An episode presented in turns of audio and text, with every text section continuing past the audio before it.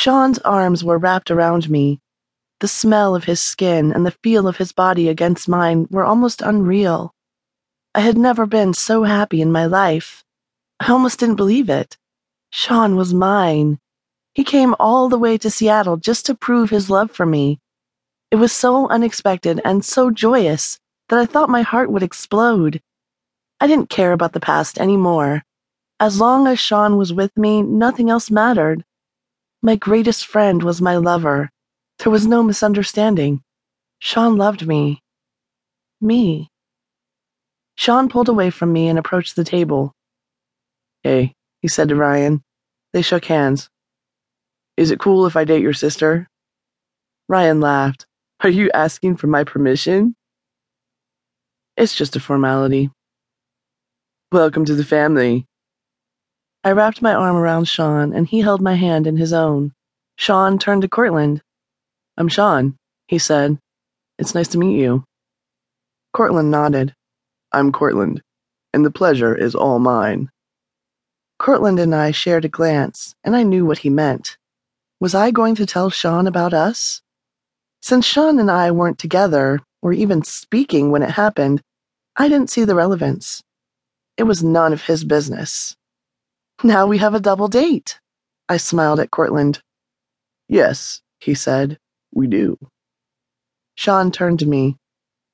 I've never been to Seattle before. Do you want to show me around? I would love to, I said as I kissed him. You're welcome to stay with us, Ryan said. I would hope so, I smiled, since I'm paying the rent and feeding you. Ryan sighed. There goes my sister again, being a brat. Sean nodded. If you don't mind, he said to my brother. Not in the least, Ryan replied. How long are you staying? Just for the weekend, he said. Then I'll take Scarlet back home on Sunday. What do you mean? I asked. We are going back to New York, he said.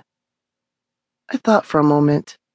This was a complication I hadn't considered. New York used to be my home, but it was no longer. Seattle was. I looked at Ryan, but he didn't meet my gaze. This was something he already anticipated, and he seemed to be fine with it, on the surface. I don't have an apartment or a job, Sean, I said. You can live with me, he said. We'll be together all the time anyway. I don't know, I said apprehensively. What do you mean? You should go, Scarlet, Ryan said. New York is your home. I met my brother's gaze, and he was smiling at me, giving me his permission to leave.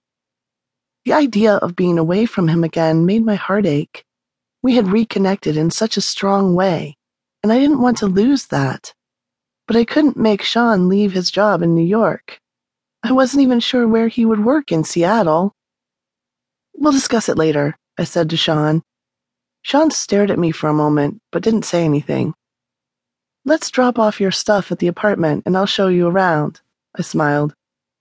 Okay, he said. We'll see you later, I said to the two men. Cortland nodded and Ryan waved. Sean and I walked out the door and headed up the street, hand in hand, as we watched the Seattle lights in the nighttime air. It's beautiful here, he said. I know. Do you like it here? He asked.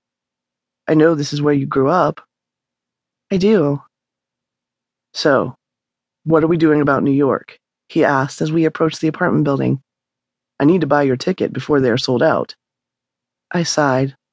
I don't know, Sean. What do you mean? We walked through the lobby and stood in the elevator, rising up to the fifth floor.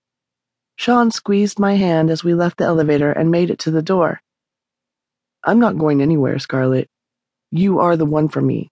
Please don't be scared. I smiled at him. That's not what I was thinking. I inserted the key in the lock and opened the door.